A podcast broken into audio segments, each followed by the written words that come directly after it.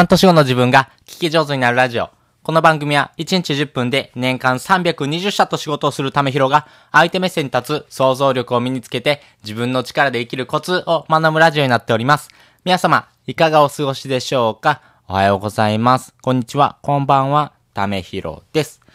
はい。ということでですね、今回はですね、あのー人のですね、気持ちを動かす時にはですね、説得とかですね、えー論理的な思考ではなくて、感情とか、やっぱ思い込みっていうところがですね、人を動かすことが分かってます。あのいろんな著書がありまして、例えば有名なもので言うとですね、えー人は感情で物を買うっていう本なんかもあるぐらいですね、やっぱり感情っていうところにですね、訴えかけるっていうのはですね、科学的にもですね、非常に根拠があるということがですね、分かってきています。あの2015年ですね、カリフォルニア大学の方で、えー行われた研究でですね、男女100名を集めまして、その男女をですね、2つのグループに分かれます。で、1つのグループがですね、冒頭でオーディエンスの感情を引き出すようなスピーチはうまくいきますよ、というふうにですね、アドバイスします。で、もう一方のグループにはですね、常に論理的なスピーチを心がけてくださいね、というふうにですね、伝えます。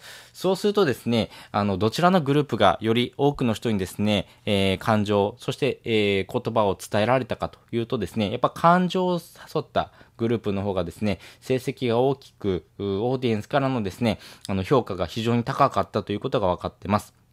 しかもですね、あの、論理的なスピーチをしたグループのですね、約2倍ほどですね、やっぱり感情に訴える人のグループの方がですね、説得しやすいってことがですね、科学的にもですね、あの、証明されてます。なので、やっぱり人を動かすためにはですね、論理的な思考ではなくてですね、やっぱり感情に訴えかけるということがですね、大事になっていきます。このですね、人を動かすというところはですね、あの、自分が、あの、どうこうできる部分ではないんですが、やはりですね、自分のですね、働きかけ、そして行動、そして、えー言葉選びによってですね、人は動くことが分かってます。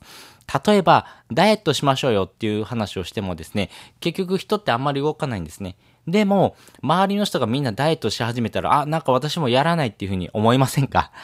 僕だったら思うんですけどね。やっぱりですね、周りの影響とかですね、その感情的な部分、あれ、やらないといけないっていうところですね。要は、やらない理由をどんどん削っていくっていうところのですね、感情をですね、えー、司るとですね、やっぱり人は行動します。なので、やっぱりその人をですね、動かすとかですね、人をですね、えー、まあ、導いていくという時にはですね、やっぱり感情とか思い込みっていう部分をですね、やっぱり強調するというのが大事になっていきますんで、やっぱり人をですね、